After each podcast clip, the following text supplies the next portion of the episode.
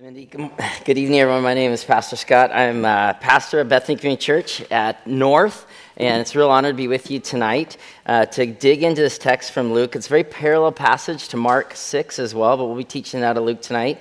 So I hope you brought your Bibles. We're going to be using it. And as always with this series, uh, this, it can be a challenge at times teaching from the words of Christ because many of us have heard these stories before, and we may be tempted to think, I kind of know how this story ends. But my challenge for you this evening here in Encounters with Christ, week four, is to put yourself in the story and to hear from the Spirit, to hear tonight about freedom, about deliverance, and about changing uh, your perspective because of learning from storms. Our title tonight is called Learning from Storms. We dig in to the Gospel of Luke. Let me say a prayer and then we'll, we'll dive in. Lord God, thank you so much for for this church, for its meeting in six different locations. Thank you for this location of Green Lake and its faithful witness of uh, teaching from your word for 100 years. Thank you for the people that are here this evening and watching online. Lord God, would your spirit fall and, and be present and, and, remind us, Lord, that in the midst of the storms, you have something for us to learn. We have a way to be set free and a mission to receive from you. Lord God, we, we want to hear that mission again this evening. In your name we pray. Amen. Learning from storms. Luke 8, verse 26. I've got a question for you at the front end. Have you ever been in a ton of pain and nobody around you knew it? Have you ever been going through something and, and nobody around you knew it? I mean, simple answer, Cliff Notes, of course. Like most of the time, we go through things and, and people don't really know the pain that we're under, right? Like physically, spiritually, emotionally. Like there's just a natural, like we go through the world, and many times people are unaware of the pain that's inside. I had this happen about five years ago. Uh, it was a very chaotic time of my life. We had just uh, had our fourth child. My wife had our fourth child, and, and it was a Saturday morning, and Saturday is soccer morning in my house, and I've got a boy, you know, two boys and two girls, and I coach the older boy, and, you know, mama was breastfeeding the baby, and there's a three year old wandering around somewhere. Has anyone seen the three year old? And, you know, I run into the bedroom to help with my wife, and I've got to get back to the field of the team I'm coaching. And as I run around the bed, I kick something and my toe lights up with, if like pain is registered on 1 to 10, this was like a 27. Like it was out there. Like it hurt so much. And to my great chagrin, I look down on the floor and there's 10 perfectly aligned sewing needles and the 11th seems to be broken in half kind of an interesting thing to register with your head. Pain in toe, half a needle, 10 others. And then there's the three year old. She waddles around. She said, Papa, I arranged all of mama's sewing needles on the carpet for you. Aren't you happy? no, I mean, yes. Oh my gosh. There is a sewing needle inside my big toe. It's not, it's so far in my toe, the half, and I kicked it so hard, it's not even bleeding. Like it's just in there. And what do you do when half a sewing, like they don't tell you this in grad school. Like, what do you do with a sewing needle in your toe? So life needed to go on. I put a shoe on. I went down to the soccer field hobble around. These seven year old boys I was coaching, they didn't know the great pain I was under. They didn't care. There's a, there's a soccer game to, to, to engage in, you know, and, and we go through the day. The next day, church happened, and, and I knew the surgery center wasn't going to be open till Monday. And I'm still kind of in denial because I'm Norwegian, which means I'm not supposed to actually feel pain. So I'm like, maybe it's not in there, you know, maybe every time I take a pain, I could feel like, I think still in there, you know. So Sunday, go to church, preach a message, like, and I kind of, you know, would tell people like, oh, hey, how's it going? Well, I've got this, I've got this needle in my toe, like, huh, okay, cool. Yeah, I mean, they don't get it. Like, people don't see the pain, right? So I go to the doctor Monday, they, they x-ray this thing, like, sure enough, there's a needle in your toe. What do you want to do with it? I want it out of there. Like it's a pretty simple, like we're not to really kind of be theoretical about it. Like there's something in here, it needs to go. So this is just my local doctor. They numbed it with a local anesthetic. They're like digging and pulling and prodding, like, yeah, sorry, we can't get it. You're to need to schedule surgery in two days as soon as we can get you in. So for two days, I'm limping around and feeling like nobody really gets what's going on inside. Like you know, how does the story end? They get the needle. You know, I heal. Like, but how often is that really our, our story physically, right? Certainly physically. I'm in my 40s now, which means I've hit the age where everything hurts. Like, I go to a birthday party, we're in purple having a, a celebratory drink for my buddy, and we're all like stretching because our hips hurt and like our bodies are breaking down. Like, physically, stuff's going on, people can't see. It hurts. Like, emotionally, like, how often?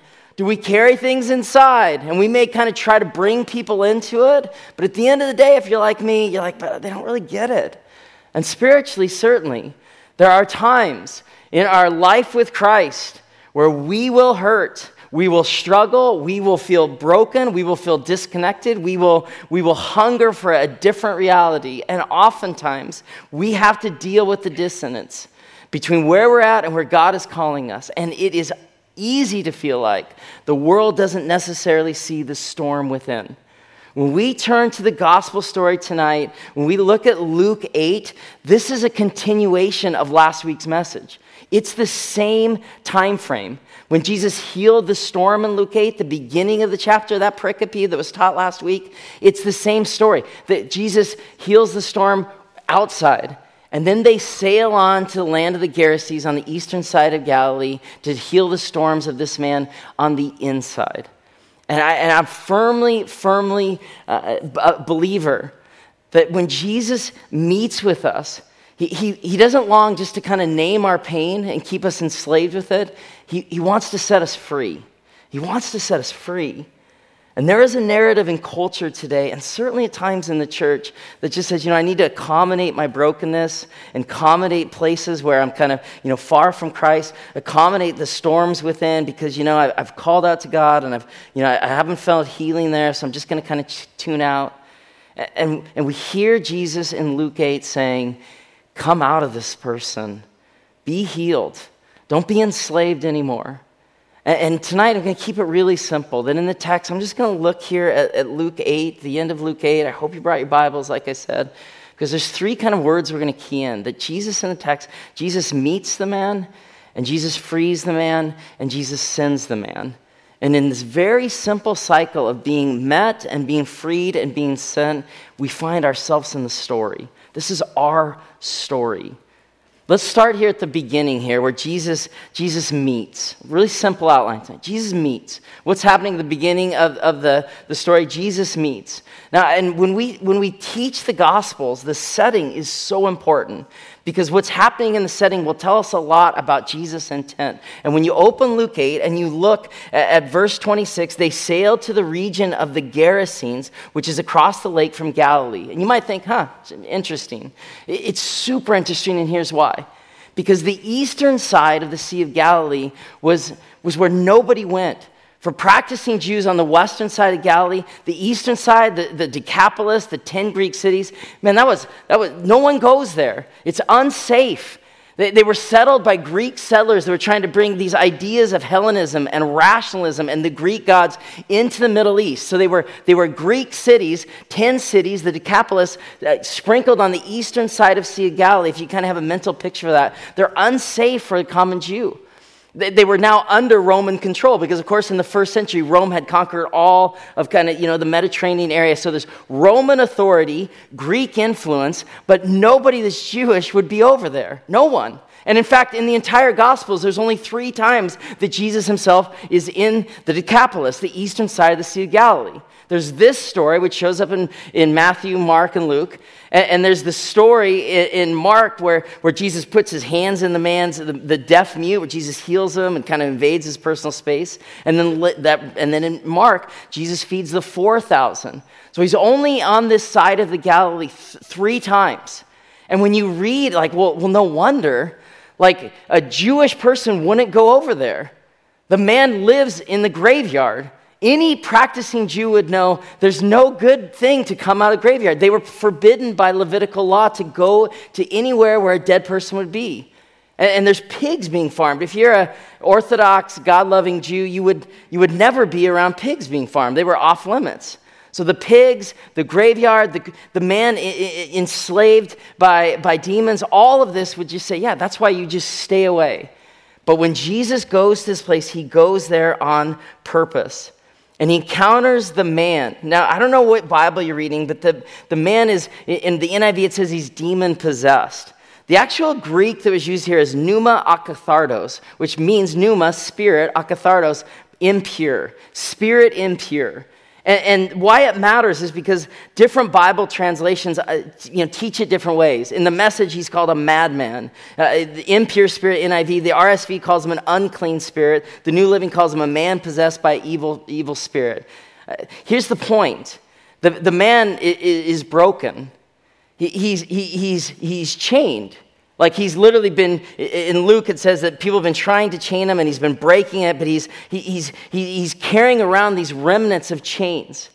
And is this story about demon possession? It is. It is. There is a battle for your spirit that you can't see with your flesh and blood.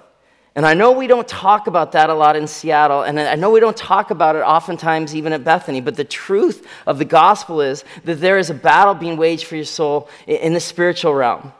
And if you're if you just like, you know, I don't I don't really I'm not comfortable with that, then there's a lot in this story that's kind of an affront to you. The man is possessed by an impure spirit. He is. He says, I'm legion. I'm possessed by many spirits. He's not just having a bad day. He's not just like, as some commentator said, well, he's, you know, he's depressed or some sort of mental, you know. No, he's actually possessed by demons. It's about that. And yeah, that's happening in the world around us. And there are storms you will face that you may need to call out against and name the spiritual authorities that are trying to press you. And this is where spiritual journey here at Green Lake, Pastor Phil, other pastors that can walk with you in seasons like, I'm not sure what's going on, but I'm, you hear the language, I'm under attack. It's, it's real. But there's also another layer to the story that for many of us are like, well, you know, I'm good on demon possession because I'm in Christ, so I, I can't be possessed by demon. I'm, I'm covered by the blood of Christ. I'm good. There's another layer to the story that the fact of the matter is, is, is this man is isolated. He, he lives alone in the cemetery. In the Gospel of Mark, it says he's been cutting himself. So he's clearly possessed by demons, but he's clearly, he's alienated alone. He's cut off from the goodness of God. And anything that, that is cutting you off from, from God's image in your life, anything stealing your joy, stealing that, that remembrance that I'm a child of God, that I am a follower of a high king, anything that is, is cutting that life cycle off from you is a chain, is a shackle. Is something that's stealing from you. And this is where all of us can find ourselves in the story. Because if I say, Is there pain within? that nobody sees, you may find yourself in the story. If I say there are things that are shackling you, that are cutting you off from God's goodness, that if you've used to accommodate any kind of internal pain, you may find yourself in this story. The fact of the matter is, is that anything that's, that's shackling us from God's goodness is a chain. And Jesus came to set us free. He, he longs to meet us and I was reflecting when, you know, kind of um, thinking about chains for a lot of us, it's like, you know, like this man has been breaking chains. People have been trying to chain him for his own good, but we're going to use this motif of chains as anything shackling us from the goodness of God in our life. And for, for a lot of you, like me, like you might just think, well, you know, they're, they're not a big deal.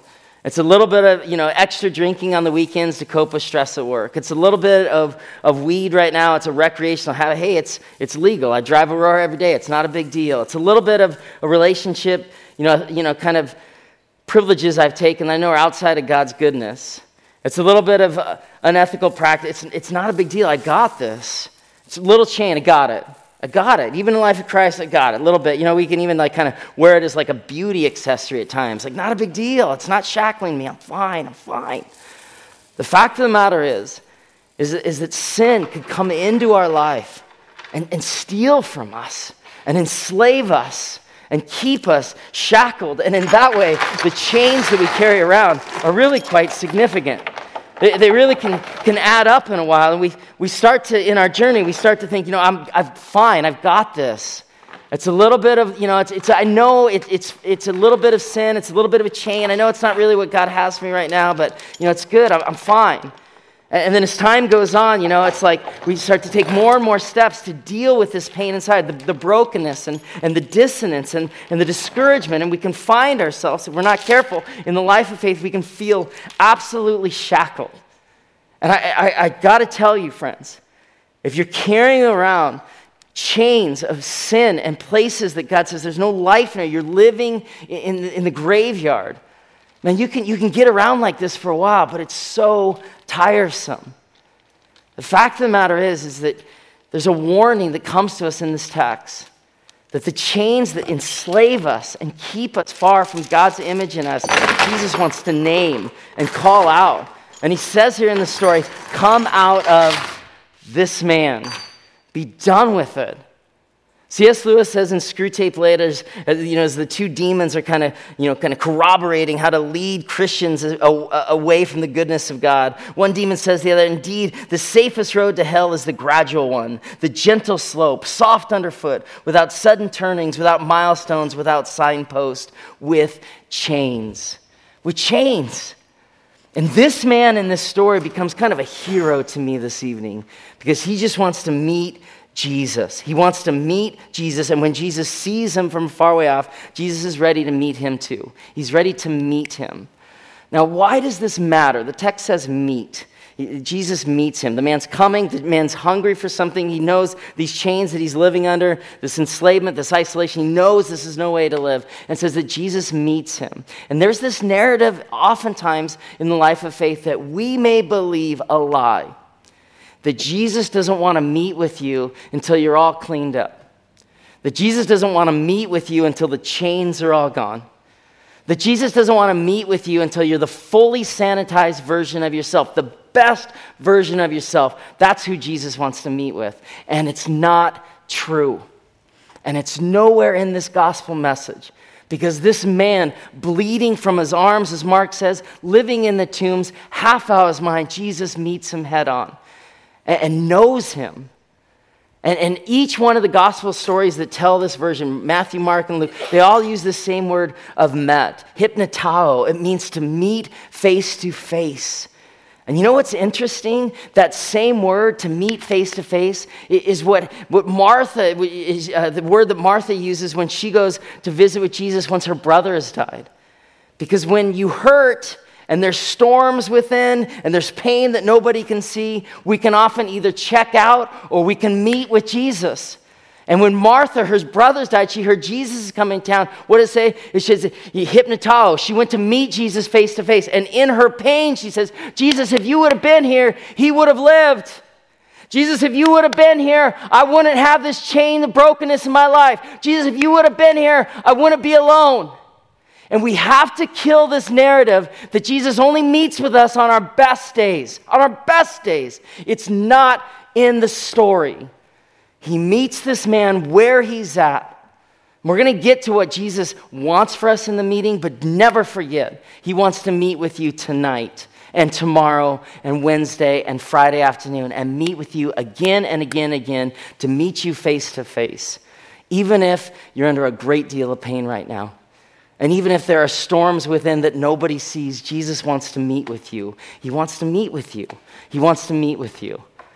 One of the great freedoms for me when we lost a child nine years ago is that somebody said, You can worship even while you mourn. That was an affront to me. We lost a fully formed baby at nine months. It's a big, huge, horrible story. That's kind of my story of the pain within. Because for about six months after, I was doing everything I could to hold on to my grieving wife as she was descending into all sorts of pain, and to care for my toddler kids as they were into all sorts of their own mourning. And I was kind of rushing around trying to kind of calm everybody else's storms. But I remembered what this person said that we can meet with Jesus even while we mourn. And this person had the audacity to send us a worship song when we were grieving the loss of our child. And it was one of the most helpful things for me because I would, you know, kind of calm the storms everyone else and kind of just, you know, and then I'd get in my car and I would drive and I would scream and I would meet with Jesus in my pain and in my anger and in my sadness and in my frustration, and He never departed from me. And so we've got to prepare ourselves in any kind of storm to meet with Jesus. It's in the text. He wants to meet with you. But know this, church, he always wants to meet with us in order to free us. He wants to meet to free. It's what comes through this text. It's the second point of an outline I'm using tonight. You don't even have it in front of you. You don't need it. Jesus meets in order to free. He always meets in order to free. So he says to the man, this man, you know, plagued with many demons, he says, you know, come out of this man. And then look what happens in verse 35 and 36 uh, of, of the story in Luke 8. That when the man is delivered, the people have fear. When the people return and they see the man sitting at the feet of Jesus, fully clothed, Mark says. Luke says, you know, back in his right mind. This is what they all wanted.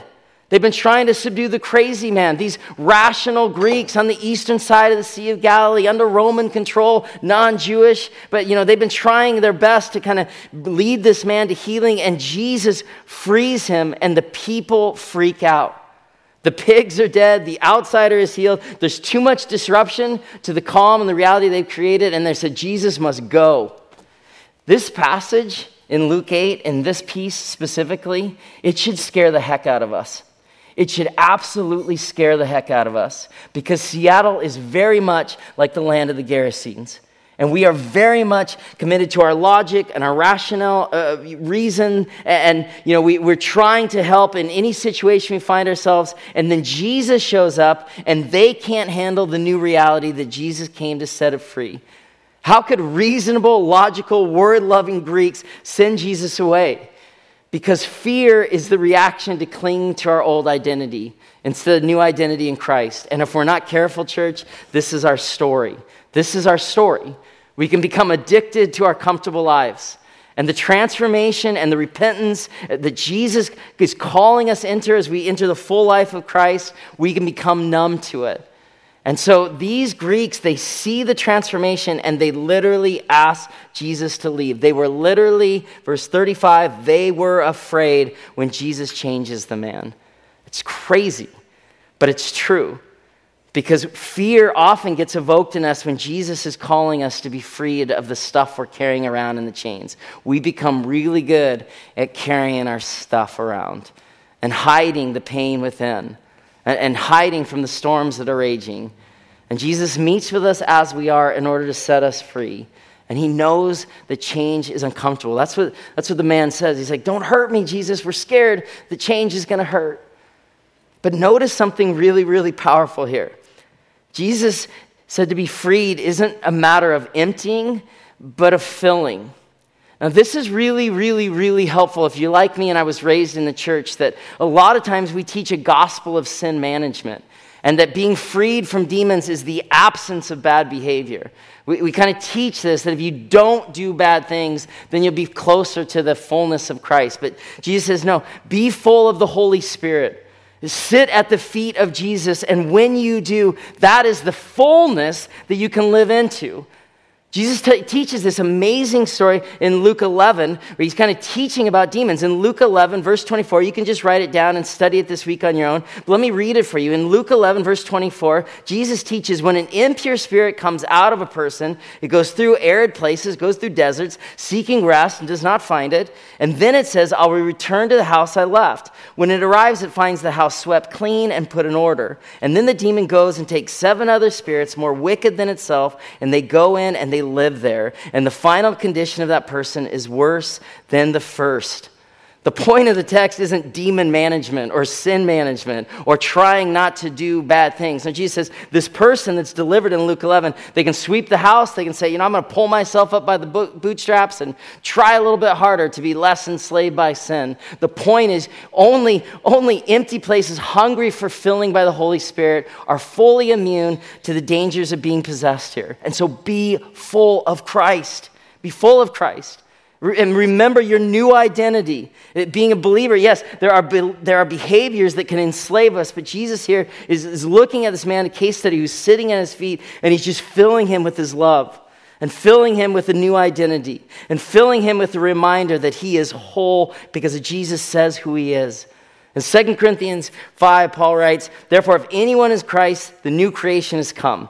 The old is gone, the new is here. We are therefore, verse 20, Christ's ambassadors, as though God were making his appeal through us. We implore you on Christ's behalf, be reconciled to God. God made him who had no sin to be sin for us, so that in him we might become the righteousness of God. Like, this is amazing.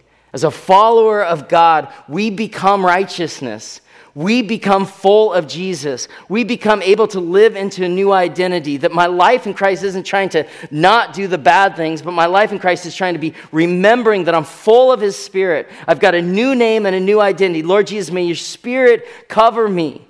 This isn't about sin management, it's being, being full of your Spirit and having intimacy, Jesus, with you. That's where it is. My Bible professor in college, a guy named Dale Bruner, he's, just, he you know, gets so excited. He says, The deepest longing of every living being is to live and find fullness in Christ. So be full of the presence of God and not just the absence of bad behavior. We're looking at our church, we're looking for a new children's ministry director. We've got a family ministry director. We're looking for a new person for the team, and our director's gone, so I made some calls. I'm calling these children ministry workers on the phone. And when I call them, I'm not looking for the absence of bad behavior, I'm looking for the presence of something more. You know, tell me about your, your criminal history. Have you, ever, have you ever shivved a person? No. Have you ever operated heavy equipment under sedatives? No? No. Have you, okay, you're good. Yeah, there's no bad behavior. No, no. I'm like, hey, tell me about your heart. Tell me why you believe the children of our church are the hope and glory of the next generation. Tell me what it means to you to disciple. Like, tell me what, what is filling you. That's, that's the story. What fills you? And I don't know about you, but for me, I was raised in the church and I tried sin management. I tried. I tried not to do bad things. I tried not to have premarital sex. I tried not to drink. I tried not to do drugs. I tried not to do these things in order to get this freedom in Christ. And it left me empty. Empty. Until I went to a young life camp and heard a speaker give a gospel invitation about the glory of God that would live in me. And I, and I got on my knees and asked Jesus in my heart, and the Spirit fell, and I was changed in a moment. Do you get it? Full of the Spirit. Fullness, not emptiness.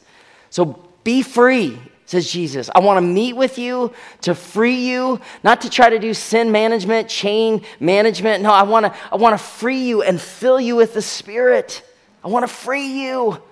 This man sitting at his feet he must have received such a dose of the Holy Spirit there with Christ. He was transformed in a minute. And then finally, Jesus sends him. He sends him. He sends him on a new mission. Now, this is where this story is really powerful for me, and, and maybe it will be for you, because we're in this story. I've already told you that Jesus wants to meet with you, not as you might be, but as you are. I've already, I've already labeled the sin of, a, of some sort of you know, liberal mindset that says that we can't be transformed. No, Jesus is always coming to name and call out and to, to say, I want you to be free from any chains that are holding you back.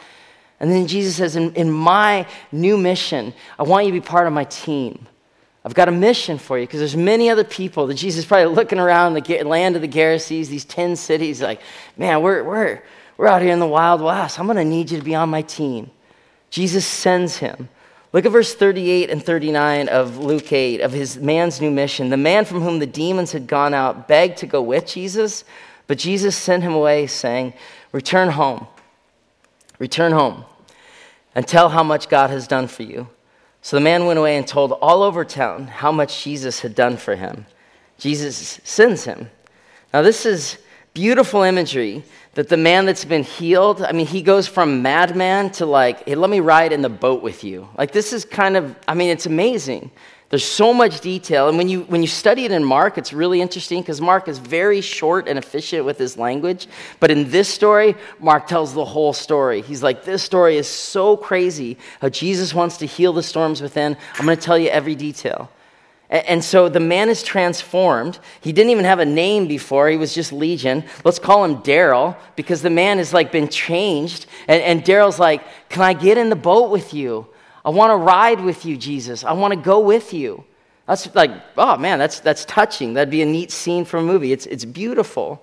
But Jesus says no. Jesus says no.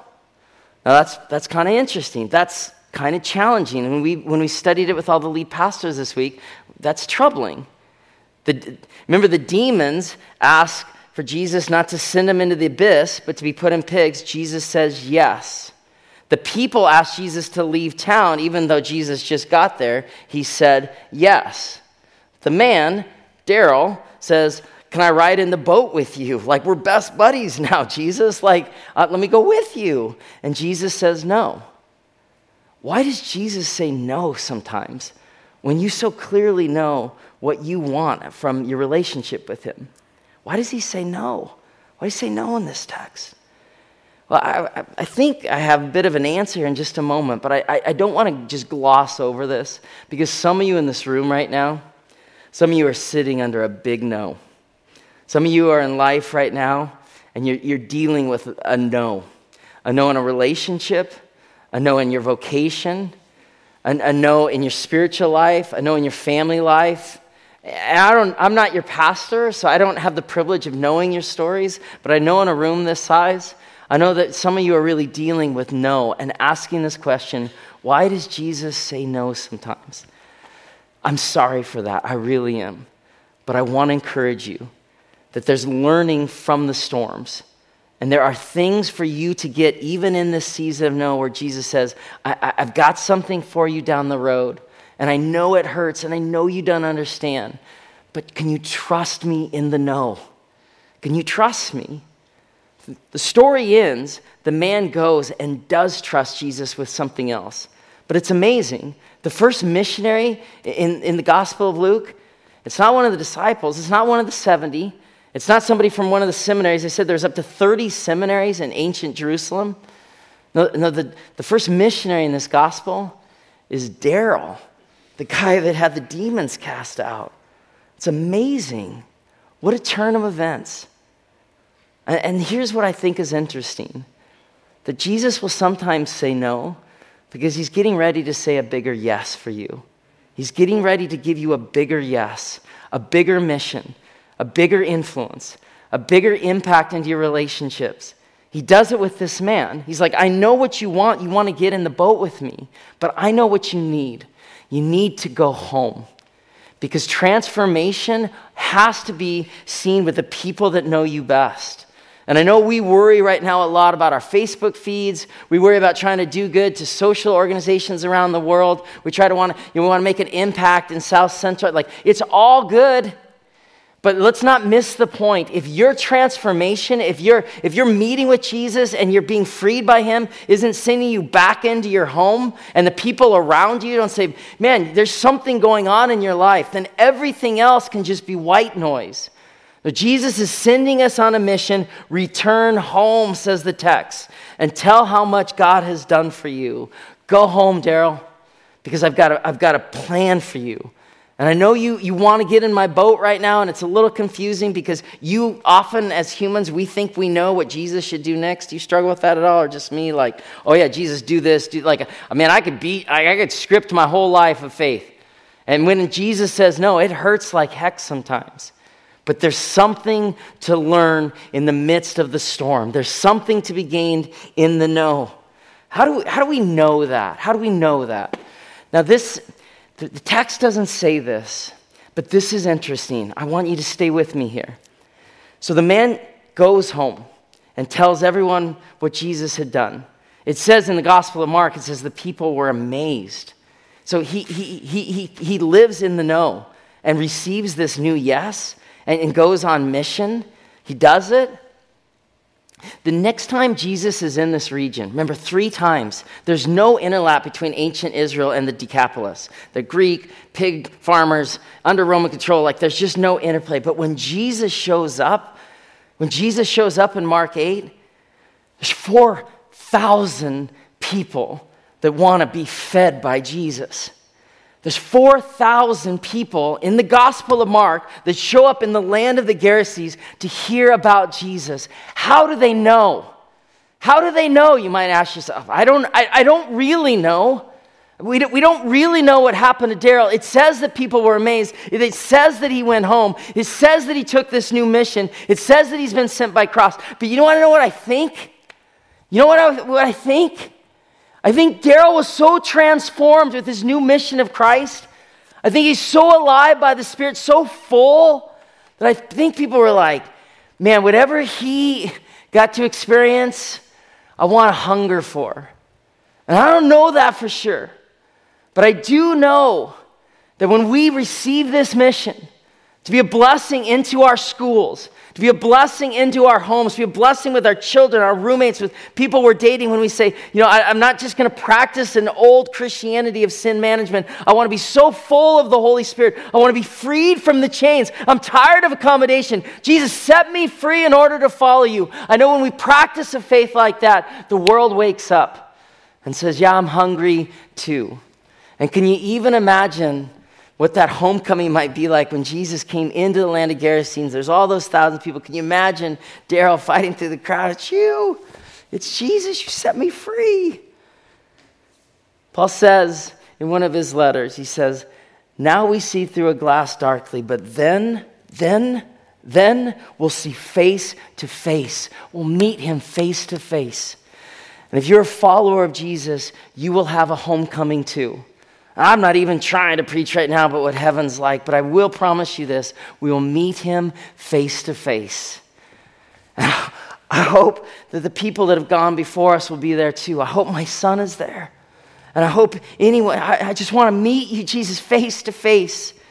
And I want to be able to say, Jesus, you know, I, I, I was freed from, from the chains because your spirit in me. And I, was a, I, I tried to just live in such a way to, to be sent on a mission back into my home. Thank you, Jesus, for filling me. I want Jesus just to like, you see me face to face. I want to meet with you. I want to so free you. I do. I want to send you on a mission that everyone would be amazed at Jesus' power in your life. Of course, you're not there yet. The glass is still dark. And I know, like I said, there's people in this room that are dealing with chains tonight. There's people in this room that are laboring under a large snow. May the Spirit of God fill you. May Jesus be meeting you as you're sitting at his feet, and may you be freed in order to follow him so that the world would be amazed at what Jesus has done in you. May that be your story. May you be the Daryl and the Darylinas of this city. Could I pray for you now? Lord Jesus, thank you so much for this great story and this text and the way in which that this is our story that we know that for many of us, Lord, we we've been chained by things. We've been in places of isolation. We've faced these internal storms that maybe people around us don't know. And Lord God, we pray that your spirit would be present even this evening in people's lives. We pray that for people that are under great pain and in great storms, Lord, you, that you would calm them, that you would free them, that you would, you would teach them, even in the season of storminess, that your peace endures, and that you long to give us a new future, Lord, where we're, where we're transformed, so full and so mindful of our new identity in you that we're not striving anymore. We're just receiving this new identity and mindful we've been set free to follow. Lord Jesus, thank you that there'll be a meeting face to face. And, and that, uh, that at some point, Lord God, that we'll be with you again. And while we wait, teach us to learn from each storm we face. Lord, free us. We beg and pray. In your name we pray. Amen. Tonight, as we get a chance to take communion as a church, this is a chance to practice what we preach. This table is a place where chains are broken, where freedom is achieved not by your efforts, but by your new identity in Christ. And at Bethany, this table is not open to members or people to ascend to meet with Him because of some sort of perfec- perfection. It's, it's, it's open to anyone that's aware of their brokenness and sin.